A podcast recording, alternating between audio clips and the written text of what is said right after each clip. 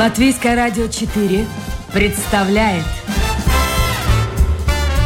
Александр Алексеев авторской программе Александр Студия.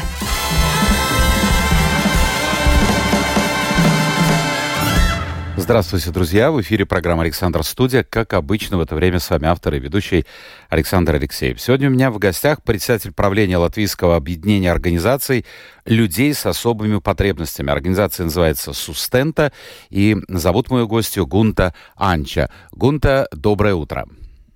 Доброе утро, Александр. А, вы знаете, вот готовясь к передаче, о чем я подумал. Конечно, с одной стороны, по отношению общества, по отношению к людям с особыми потребностями стало более гуманным. Мне это кажется, и с этим спорить не будете. А, начиная от такой мелочи, как, ну, даже у нас на радио, а, есть специальный подъемник, и человек, инвалид, колясочник, может спокойно попасть в студию. Но с другой стороны, когда вот начинаешь думать о своих знакомых или знакомых, знакомых, родственниках, э, людях, у которых есть проблемы, Оказывается, эти проблемы не решены. Вот мой бывший коллега, я не буду называть его имя, замечательный журналист, но, к сожалению, жизнь сложилась так, что у него был инсульт. Я не скажу, что он полностью прикован к постели, но он почти не передвигается. И когда я ему звоню, я понимаю, что у него огромная проблема выйти из квартиры. Потому что коляска, которая имеется в его распоряжении, она шире, чем э, дверной проем и чем проем э, в дверях лифта. То есть выйти на улицу он не может. Вот казалось бы мелочь, казалось бы ерунда, но это же проблема огромная для конкретного человека. Поэтому я хотел бы, чтобы, ведь нашу программу слушают люди, у кого в семьях есть э, инвалиды, а есть многие люди, которые знают о проблемах инвалидов, проблемах людей с особыми потребностями весьма и весьма мало, чтобы для начала, Гунта, вот э, как в школе, я вас попрошу назвать три момента, которые вам кажется не решены до сегодняшнего времени и которые общество никак не может или не хочет и не имеет возможности решить по отношению к людям с особыми потребностями. Что им надо, на ваш взгляд? Три главные проблемы. Да, ну вы, наверное, задали мне довольно трудный вопрос, потому что а, всегда три проблемы найти очень сложно, потому что просто проблем очень много. А, но я, наверное, начну, начну, как вы говорили, школы, то я начну с того, что люди с инвалидностью это не только люди на колясках. Это мы как бы первый раз, когда говорим о людей. Это то, что бросается в глаза прежде всего. Да, потому что сразу вы видите таких людей, поэтому вам кажется, что инвалидность это коляска. Но коляска это только 10% от всех людей с инвалидностью, то есть одна десятая часть. Но мы говорим и, по не, и о незрячих людях.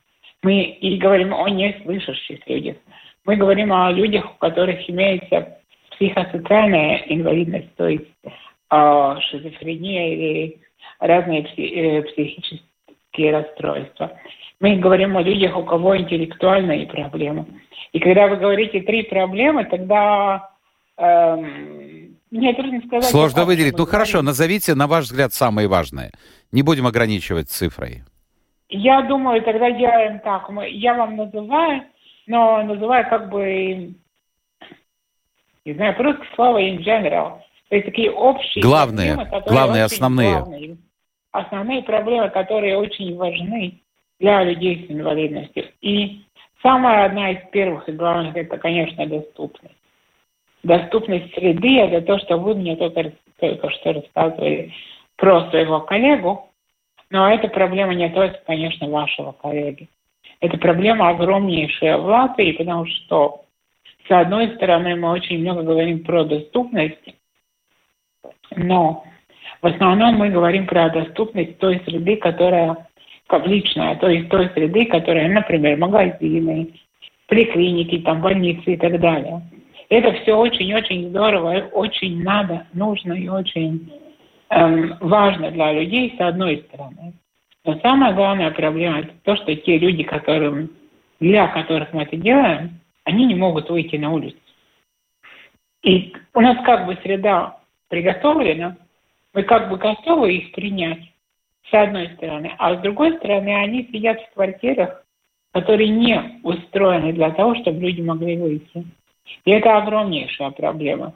Потому что, конечно, можно искать помощь у э, самоуправления, можно искать э, поддержку денежную, но это только в, том, в той ситуации, когда э, человек, например, на коляске живет на первом этаже. Тогда можно поставить подъемник и подниматься, опускаться, и все нормально. Но если квартира на втором, третьем, любом другом этаже, там нет решения, если коляска больше лифта. Или лифта вообще нет в пятиэтажках. И тогда эта проблема, можно сказать, нерешимая. Один вариант – менять квартиру. Вопрос на какую? Потому что в любой ситуации доступные, реально доступные квартиры у нас имеются только в новых проектах, если мы про, про Ригу. А если про другие города, я вообще не знаю. А новые проекты, вы сами понимаете, сколько стоят. И, конечно, люди, которые на колясках, которые с инвалидностью, они такого позволить себе не могут. И это огромнейшая проблема. И поэтому, ну, как бы это немного уже решается, Министерство благосостояния нашли деньги для того, чтобы хотя бы для тех, которые живут на первом этаже, по-моему, помочь устроить или рампы, например, некоторые делают рампу из э, лоджий прямо на улицу, или подъемники. Но это, опять же, только те, которые на первых этажах, остальные остаются дома. Это с одной стороны, но про доступность мы говорим не только про э, людей на колясках, как я уже говорила, но про доступность мы говорим и о других инвалидностях. Например, насколько, если человек слабо видящий, и он приходит примерно, приходит, например, в, не знаю, в новое здание страдания больницы, которое супер новое, супер красивое, супер белое, и там нет ни одного контраста. И те люди, которые приходят к нам потом и говорят, вы знаете, я не могу найти дверь. Потому что дверь такого же цвета, как стена. И я не вижу, где там дверь. А вокруг все белое, все прекрасное. Но люди не видят, не видят, куда идти, просто потому что мы совершенно не думаем о доступности для таких людей. Или проведите, например, иногда на наших улицах, не буду называть, которые идут такие специальные полоски для людей, которые передвигаются с белой тростью для незрячих. И посмотрите, они идут, идут, идут, потом бац, они приходят в дерево.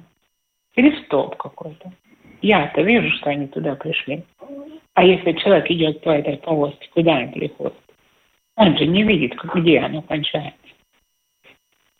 И поэтому то, то, о чем я и мы как организация всегда говорим, что это очень важно говорить о том, чтобы люди понимали, для чего они это делают.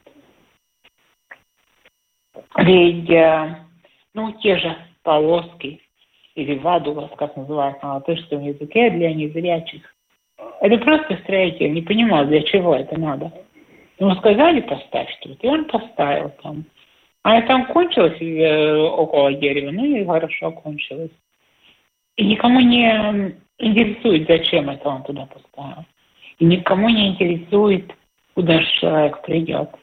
Это Гунта, я сразу же да. хотел бы уточнить, я знаю, что ваша организация, она была создана, слушайте, уже 20 лет тому назад, в 2002 да, году. нас сегодня, у нас в этом году юбилей. Юбилей. Э, вместе с э, коллегами из Швеции, вот скажем, в странах uh-huh. Скандинавии, где действительно говорят о шведской модели социализма, об каких-то особых вообще условиях жизни, для людей тоже имеющих проблемы медицинского характера. Скажите, вот в этой сфере доступность, насколько она действительно реальна? Или это тоже проблема для шведов, тех же финнов?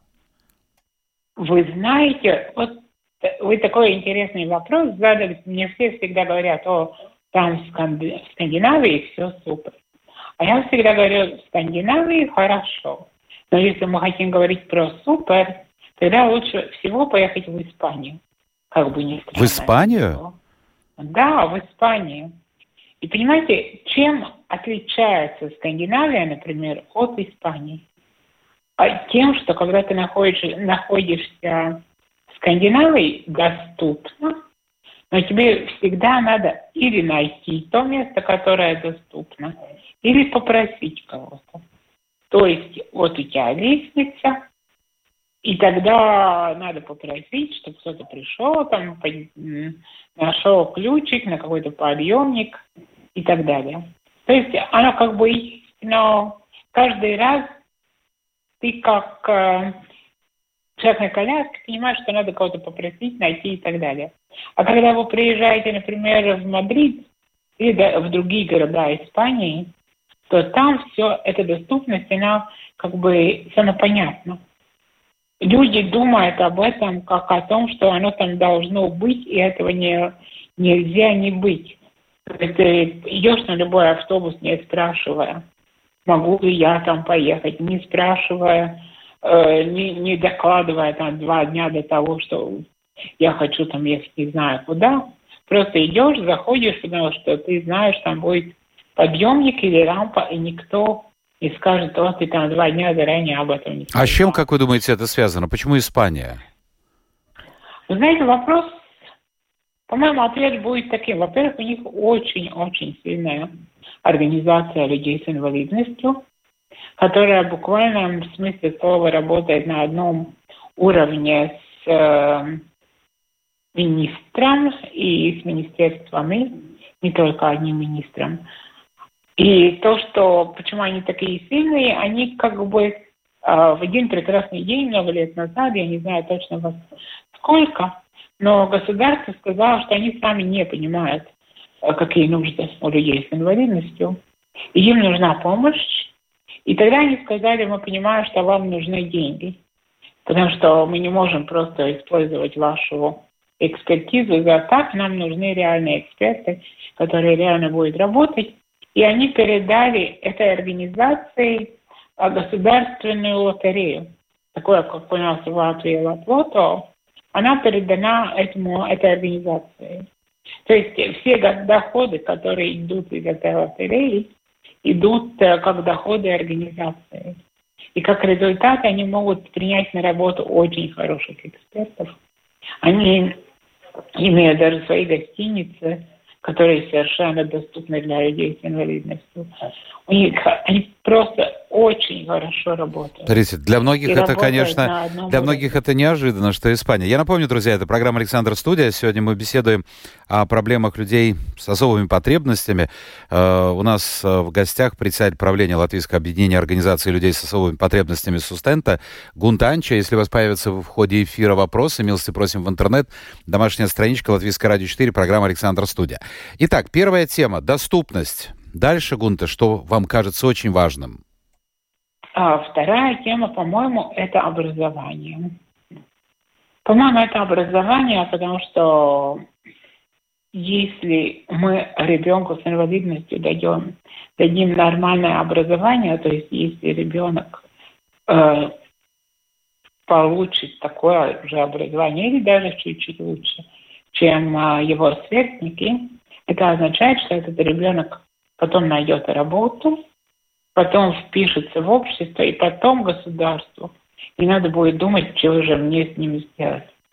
Он уже будет готов жить в нормальном... Хорошо, а вот по поводу образования. Две точки зрения существуют. Одна точка зрения состоит в следующем.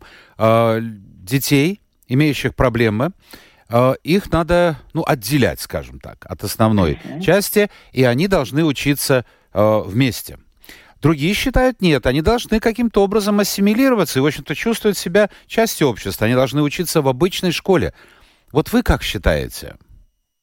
Ну, я, конечно, совершенно уверена, что они должны учиться вместе с другими детьми. И какая моя аргументация? Рано или поздно это, эти дети кончат школу. Рано или поздно они уже не будут отделены от общества. И что у нас получается?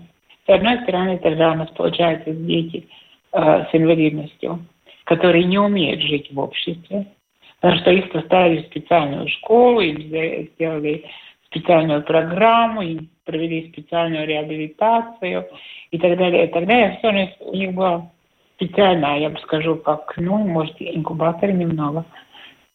А с другой стороны, у нас получается общество, которое никогда не встречало людей с инвалидностью. Потому что проблема-то такая, что нам негде встретиться. Если люди с инвалидностью не работают, если люди с инвалидностью, дети с инвалидностью не учатся в общих школах, то это сразу же создает огромную проблему. Мы не можем говорить о инклюзии, я не знаю, это нормальное слово по-русски, э, потому что если мы берем две части общества и проводим черту между ними, то там нет вариантов, как им встретиться. А Но с другой стороны, посмотрите, а, сейчас очень много говорят о мобинге, о моральном да. таком давлении. Но дети это это, это особый разговор, это очень жестокие, не жесткие, а жестокие порой существа. Mm-hmm. Я очень хорошо помню, когда я учился в школе, не дай бог, но это были те времена еще, э, когда кто-то носил очки, очкарик. Сразу же кличка за тобой, причем это, естественно, все это так это подчеркнуто негативно. Я представляю себе, особенно в младших классах, когда вдруг появляется какой-то ребенок с проблемами, с видимыми проблемами здоровья. Ведь он же будет очень часто попадать под э, нападки, под какие-то обвинения, под угрозы, э, там без ноги, не знаю, там хромой или что-то. Ну, такие они есть дети, вот так они устроены. Не боитесь, что такое может произойти? Я думаю, что может. Я совершенно с вами согласна. Но то, что я считаю, что показывает нам та практика, которая имеется ну, во многих, я скажу, других европейских странах, это то, что нам надо пристраивать в школу. Нам надо м- в Латвии очень потихоньку мы готовим учителей, э, чтобы они были готовы работать с детьми и бороться, наверное, это не то слово, но все-таки бороться с мобингом. Э, рассказывать детям, какая ситуация, рассказывать, почему это так – рассказывать не таким дидактическим тоном, это делать нехорошо, потому что мы знаем, это не работает. А скажите, Но пожалуйста, Гунта, я сразу же в строку да. вопрос. А как вы считаете, вот современное наше общество, как относится к инвалидам? Абсолютно безразлично, негативно или понимающе? Ох. Знаете, как вам сказать? Во-первых, э, когда мы говорим про людей с инвалидностью, то, как я уже сказала, важно понять, какая инвалидность. Если мы говорим про людей на коляске, я думаю позитивно. А я вам скажу, когда... я вам скажу, я буду оппонировать. Я вот почему задал этот да? вопрос. А, я часто пользуюсь общественным транспортом, и я вижу да. по лицам людей, да, они не высказывают. Ну, у нас не принято высказывать эмоции. В основном люди э, достаточно интеллигентные, и пальцем не показывают. Но я вижу по лицам не очень довольные лица. Когда подъезжает к остановке троллейбус или автобуса, они сегодня могут э, специально, значит, ну, нужно остановиться, вы понимаете, да? Вытащить этот пандус, по которому инвалид на коляске въедет. Это время, люди спешат. Никто не говорит. Вот я не был свидетелем негативного какого-то высказывания, но я видел по лицам, что не все довольны. Вот типа, ну что ты тут еще катаешься? Мы-то на работу едем, от тебе-то что? Зачем? Так что, наверное, не все так. Может быть, мы это скрываем внутри, но это есть. Ну, я думаю, у нас есть очень разные люди. И отношение к разным вещам имеется очень разное. Я сама каждый день еду на работу на автобусе. А, я на коляске. И я скажу, бывает очень по-разному. Мне никогда никто не сказал, как вы говорите э, слух, э, куда ты катаешься. Но, в принципе, в основном бывают разные варианты, бывают разные ситуации. Но я совершенно уверена, что такая же ситуация могут, может быть и совершенно с другим человеком без инвалидности. Потому что просто бывают люди, которые недовольны всеми. И Но если это да. под руку не попадется человек на коляске, то под руку попадется кто-то, который, я не знаю, э, надел не такие брюки сегодня. Не или... такой, как я. Хорошо, Гунта, скажите, не пожалуйста, такой, если говорить я. об образовании, вы э, учились, получали образование, э, в общем-то, дома, потому что... Дома. А почему, кстати? Разве в те годы не было возможности учиться вместе с другими детьми в школе? Нет.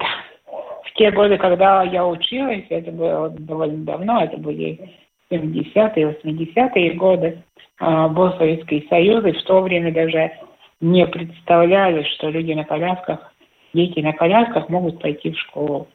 Я вам скажу откровенно, для меня это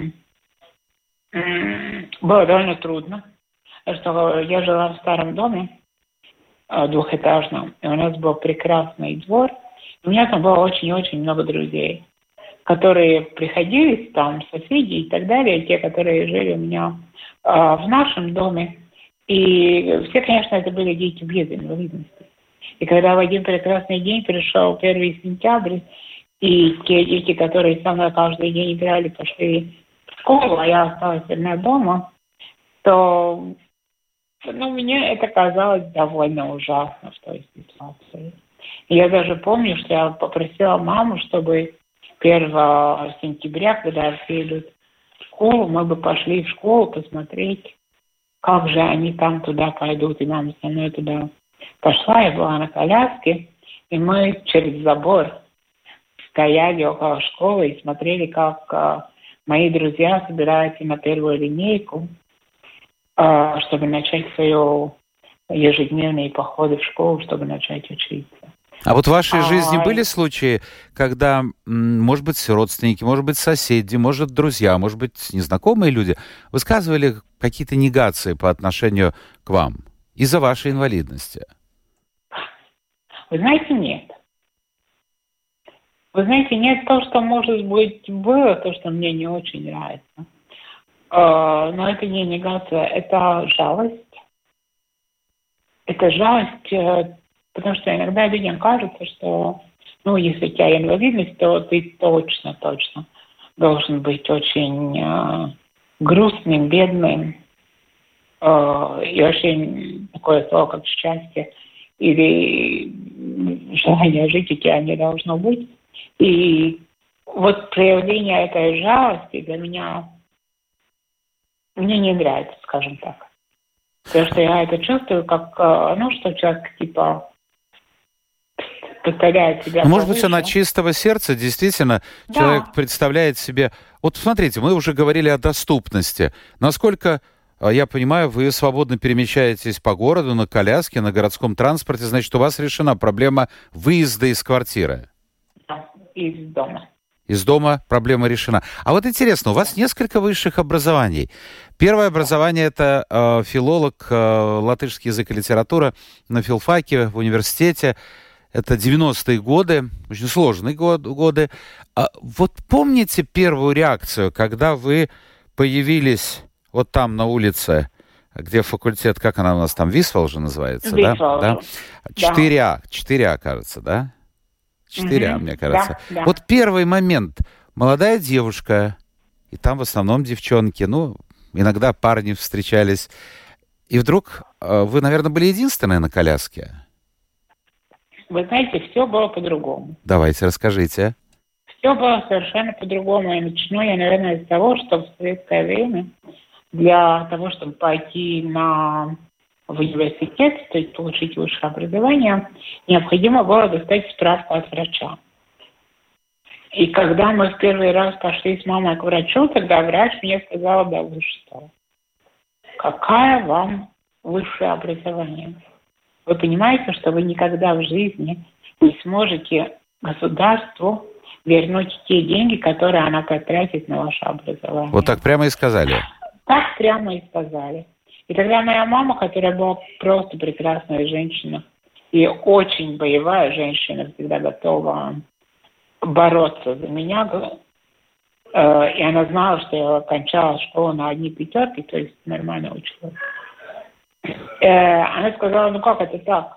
Человек кончал школу, ему необходимо высшее образование для того, чтобы работать, иначе как же она будет жить?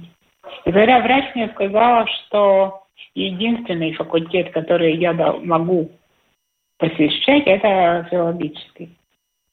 Потому что она считает, что вот филолог может быть э, тем человеком, который сидит дома, никуда не ходит, открывает какие-то там крутые книги, что-то пишет, читает и таким образом может реально работать. И я откровенно скажу, мне не нравилось. Мне латышский язык не нравился. Мне литература, то есть эти были не мои любимые предметы. Но врач решил тогда мне пойти учиться. Это был первый шаг. А второй шаг, когда я уже пришла в факультет, то они мне, конечно, сказали, что у нас так много ступенек, и вы, наверное, сами знаете, сколько там ступенек, там одни сплошные этажи, и вы не можете приходить на лекции. То есть э, я училась не на Галатине. Заочно. Заочно. Я училась заочно. И девочки, которые учились в моем курсе, я всех даже и не знала. Я всех девочек, которые там учились, встретила только, когда у нас был выпускной через 6 лет. А те девочки, пару, с которыми я познакомилась, мне помогли найти их контакты, они просто сидели с диктофоном, те дни, когда у нас были лекции, записывали мне на диктофон, а потом приносили ко мне домой, и я дома уже прослушивала лекции. Гунта, скажите, пожалуйста, а сегодня, сегодня насколько все-таки вот получить высшее образование, э, наверное, легче, чем это было в 90-е годы? Да, это как, куда? В университете нет.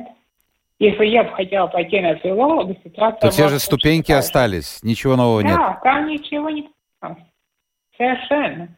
Я могу биологию теперь учиться уже. Но не... А новые корпуса технического университета? Новые, но, новые доступны, да. Я думаю, самый недоступный в данный момент у нас э, Латвийский уни- университет. Потому что у них осталось очень много старых зданий. Те старые здания, которые совершенно недоступны. Скажите мне, пожалуйста, я знаю вашу биографию, я понимаю, что вы женщина очень сильная, а по иному, наверное, нельзя э, в этой ситуации. Вот что вам помогало на... Сейчас, конечно, все уже, вы в колее, вы много путешествуете, читаете лекции, в том числе за рубежом выступаете. Э, ну, в общем-то, в определенной степени это в хорошем смысле слова уже рутина. Но вот что вам помогало на первом этапе? Потому что наверняка нас слушают сейчас люди, чьи дети имеют инвалидность или сами инвалиды ну вот когда ты не можешь из квартиры выйти, когда жизнь ограничена компьютером, телевизором, книгами и все. Как человеку выжить, не сойти с ума? Ну, это, наверное, очень зависит от человека, но я думаю, самое главное это поверить самому себе, поверить в то, что ты можешь. Даже когда тебе все говорят, ой, да ты что, высшее образование, да куда ж тебе? И когда тебе все говорят, ой, ну ты что, ты поедешь работать в Брюссель на коляске, э, и так далее, и так далее, когда все это говорят, но не все, но многие. Тогда самое главное поверить, э, что это неправда, поверить, что ты это можешь, с одной стороны, а с другой стороны найти тех людей, которые вместе с тобой готовы поверить, вместе с тобой готовы помочь тебе в тех э, ситуациях. То есть в одиночку мне, это конечно, сделать очень сложно? Я думаю, невозможно. Но мне как-то очень-очень в жизни повезло. У меня всегда были очень хорошие друзья, которые, ну, буквально, буквально в смысле слова помогают не только, не только морально, не только, э, я не знаю, за стаканом вина вечером, но и, но и чисто практически, и и без этого моя жизнь совершенно не, а, не смогла бы состояться. Еще один вопрос. У нас, слушайте, время так пробежало, но хотя бы достаточно коротко хотел бы услышать от вас, а, насколько актуальна проблема трудоустройства. Потому что я знаю, вы, в в молодом возрасте, вам было 18 лет, когда вы начали работать. Да. Там был цех в Дайлероде, надомник, да? да? А сегодня да, есть да. такая возможность? Это как-то отвлекает человека, какой-то вдыхает в него новую, ну, частичку жизни, скажем так. Да, я думаю, ну, как вам сказать? С одной стороны, я думаю, работу можно найти. Но самое главное, первое, самое главное, что человек должен желать работать. Это самое-самое главное. Потому что иногда бывает такая ситуация, что у нас так много разных и, и пенсия, и, и, и разные другие варианты, как людям помогают, и они говорят, ой, да я что, дурак, что пойду на работу. И такие ситуации у меня тоже были, когда мне так говорят наши люди. А, это с одной стороны. С другой стороны, конечно, важно, чтобы работодатель был заинтересован принять а, людей с инвалидностью. И мы уже на таком политическом уровне очень часто говорим с нашим министерством, пока не получается, но мы продолжаем это говорить, что каждый человек с инвалидностью, он может работать, но не всегда так же, как хорошо, как любой другой человек. Просто потому, что он это иногда делает медленнее, он это иногда делает, он, то есть устает быстрее. Ну, это понятно. Но скажите мне, пожалуйста, вот сейчас многие говорят, требуется, требуется, требуется. Сейчас ковид, ну, надеюсь, завершился, хотя вчерашний скачок тысяча с лишним заболевших, что-то странное. Но, тем не менее, я думаю, до зимы, до осени ковид успокоится. Начнут открываться какие-то фирмы, какие-то магазины, какие-то рестораны. Конечно, не везде возможно работать человеку с особыми потребностями, но а, вы чувствуете, что работодатели заинтересованы в этих людях? Думаю, что нет. А почему? А в данный момент это больше, если они заинтересованы, то больше как а, социальная реклама или как желание найти ну, какого-то работника, который будет, может, недорого стоить. А, потому что, по-моему, работодатели многие боятся. Боятся того, что, упс, они будут много болеть или они могут не прийти на работу, или ой, у них там реабилитация каждый месяц, или ну и так далее, и так далее. Там сто разных э, вариантов, чего боится работодатель. И поэтому я говорю, государство должно работодателя не только мотиви- мотивировать э, хорошими словами, но государство должно реально мотивировать э, работодателя меньшими налогами, доплатами, субсидиями, чтобы им было интересно принять на работу людей. Понятно. Спасибо. Э, Гунта, остается буквально 3-4 минуты. Давайте посвятим э, вопросам слушателей. Так, поворачиваюсь к компьютеру, читаю. Дима пишет. С некоторых пор дружу с девушкой-инвалидом. У нее протез на, на ноге. Э, ходим, прихрамываем по улице. Если проявляют жалость, отшучивается, девушка имеется в виду. Я тоже ее подкалываю, называю терминатором. Или же говорю, давай на перегонки побегаем. Так что не жалость, а юмор ободряет скорее. Вот видите, какой... Как, может быть, это действительно супер. супер. Супер. Это просто супер. Я думаю, это прекрасный вариант, как выйти, как воспринимать жизнь. Обожаю, это... обожаю госпожу Анчу, пишет Фания. Наверное, ваша знакомая, или, по крайней мере, вы где-то ну, пересекались. А, вы, вы знаете, я так много людей знаю вас, вас ну, вот. много людей меня. Мудрость в каждой клеточке ее мысли. Вот видите, какой комплимент. Но, но у нее другой опыт у Фаны, совершенно другой, пишет она. В школе нас не разделяли. Совершенно понятно было, что ребенок душевно болен, отстает в развитии, хотя бы потому, что оставался по три года в одном классе и сидел по сравнению с нами такой дядя уже. Но никто не смеялся, мы не издевались друг над другом. Почему? Да в семье учили, над больным грех смеяться. Никакого табу не было. Мы все понимали. Всем желаю побольше духовности и начинать с семьи. Да, действительно, я думаю, что эта женщина права. Если в семье тебе... Э, даже, может, понимаете, как в семье бывает? Э, может, и не говорят впрямую, но родители между собой скажут, вот там инвалид без ноги пошел. А ребенок-то это все слышит? Конечно. Конечно. Знаете, самые да. большие проблемы в школе это родители, а не дети. Согласен. Еще один вопрос, который кажется многим людям совершенно за пределами разумного, странным, может, покажется. Но вот я сейчас прочитал и подумал, ведь действительно это проблема огромная. Айгор пишет, у него брат инвалид. Я, пишет Айгор, оплачиваю ему, ну, как он пишет, куртизанок, ну, женщин, легкого поведения, так скажем. Мне кажется, пора снимать табу на сексуальную жизнь инвалидов. За границей есть специальные учреждения для этого. Да. Как вы думаете, у нас появится или так останется табу?